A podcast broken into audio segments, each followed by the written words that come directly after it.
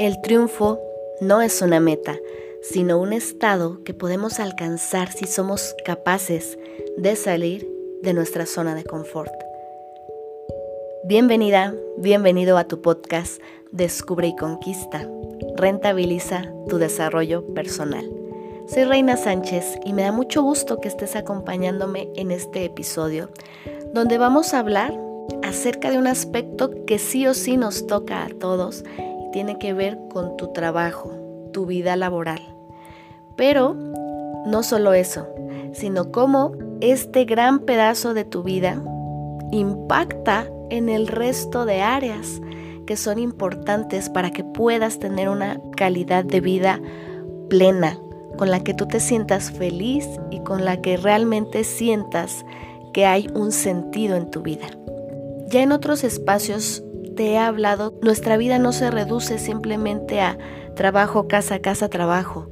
Y que precisamente el que podamos tener espacios para vivir, para dedicar tiempo, para dedicar atención y energía a cada una de las otras áreas, es los que, lo que nos va a ayudar a sentir que sí estamos viviendo una vida digna de ser contada. Y no tiene que ver con grandes hazañas, ni con grandes hitos, ni con que tu nombre resuene por todos lados.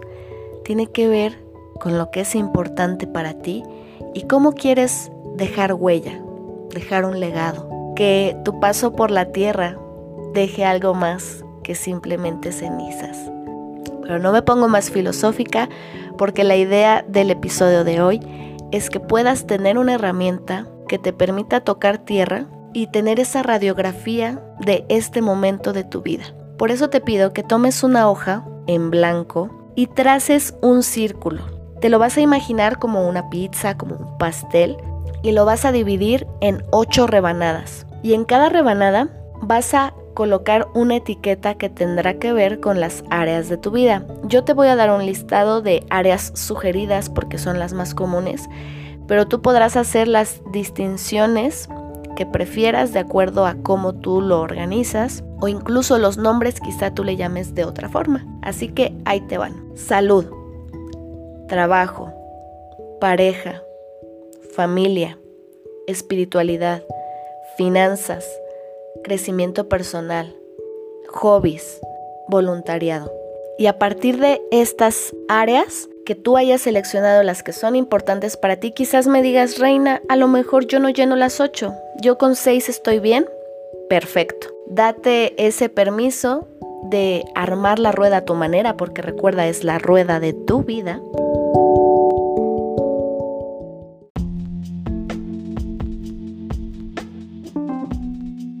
Porque vas a poner la puntuación de qué tan satisfecho te encuentras en este momento con esa área, en salud, en finanzas, en trabajo, en hobbies, en tus relaciones. Quizá en algunas la puntuación sea muy alta, es que te digas verdad.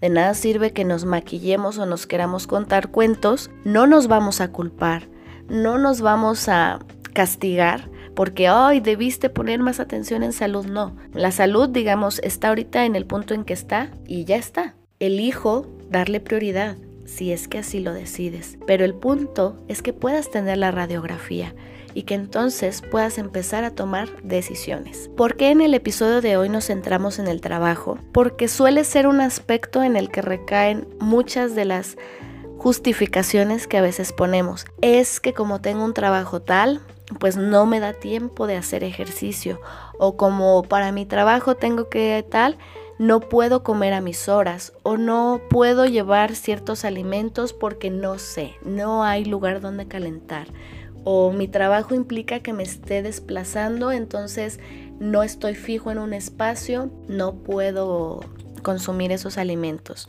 No sé, en las demás áreas de nuestra vida. Es que no puedo salir con mis amigos el fin de semana porque me toca ser guardia en el trabajo. O es que no puedo estar más tiempo con mi pareja porque salgo agotadísimo del trabajo y entonces lo que quiero es llegar a dormir. ¿Te das cuenta cómo va impactando? Y si en el en, el, en la rebanada del trabajo te invito a que puedas bucear más acerca de por qué en esa área sientes que no estás satisfecho. Sientes que, que hay algo que te gustaría cambiar. Porque a veces tenemos la inquietud de cambiar de empleo, de cambiar de actividad o a veces hasta cambiar de giro. Sin embargo, como es el sostén económico que tenemos, inestabilidad, porque no sabemos cuánto puede durar. Pero te digo algo, imagínatelo como una relación de pareja. Estás con una pareja dentro de una relación que ya es muy tóxica. Sabes que ya no quieres estar ahí, pero si no tienes que necesitas tú como persona sanar en ti antes de buscar una relación, va a pasar esto, que sales de, ese lugar y te lanzas a los brazos del primero que se te atraviesa y como no, no habías sanado lo tuyo y no, no sabes todavía claramente qué es lo que quieres en una pareja, pues con ese te quedas y vuelves a repetir el ciclo. Imagínate esa situación ahora con el trabajo. Ya estás hasta la madre de ese trabajo, ya no lo quieres. Pero como no sabes qué si quieres, cuál sería tu trabajo soñado, o al menos el trabajo en el que te sentirías bien en este momento de tu vida, pues sales de ahí, pero como tienes la urgencia económica, ¡pum! Agarras lo primero que, encuentras y ahí tampoco estás a gusto, tampoco te sientes bien. Ojo con esto, porque a veces solemos llevarnos esos chascos porque no tenemos ni siquiera ese mínimo viable de, de qué nos gustaría. Así que es importante que puedas hacerlo. Por eso te digo, este ejercicio te brinda ese... Antes se podría decir que tenías éxito si tenías un buen salario o una posición laboral que fuera wow, ¿no? Pero hay un gráfico que me gusta bastante y que me encontré hace tiempo en internet que dice como nos enseñan a medir el éxito, y tiene estos dos aspectos que te acabo de mencionar, pero como deberíamos medirlo.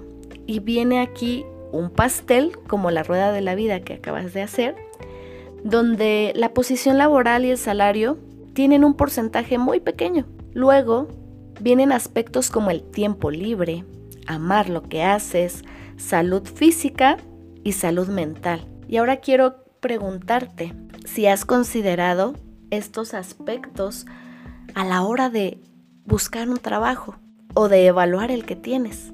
Si no es así, a la hora que tú tengas la rueda de tu vida, te vas a dar cuenta de cómo este segundo ejemplo que te acabo de compartir se asemeja a esa rueda de la vida, donde la salud mental es importante y aquí incluso la distinguen de la física, porque implica cosas diferentes. Quizá tienes un trabajo que físicamente no es demandante, pero mentalmente te agota, te exprime. O quizá tengas un trabajo donde mentalmente no haces mucho esfuerzo, pero físicamente te está costando o está afectando tu salud de diferentes maneras.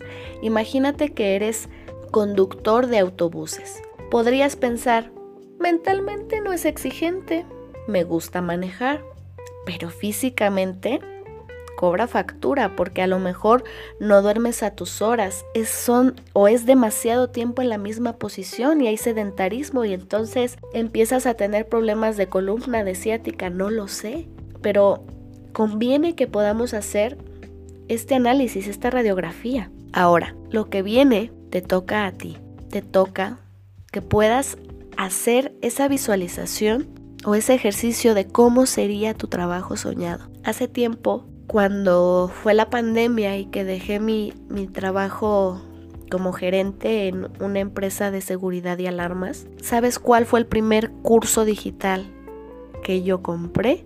Uno que se llamaba Dream Job y era un curso acerca de empleabilidad, de cómo buscar trabajo, pero no cualquier trabajo, sino tu trabajo soñado. Y ahí uno de los ejercicios que nos ponían era precisamente eso, cómo sería un día en tu trabajo soñado.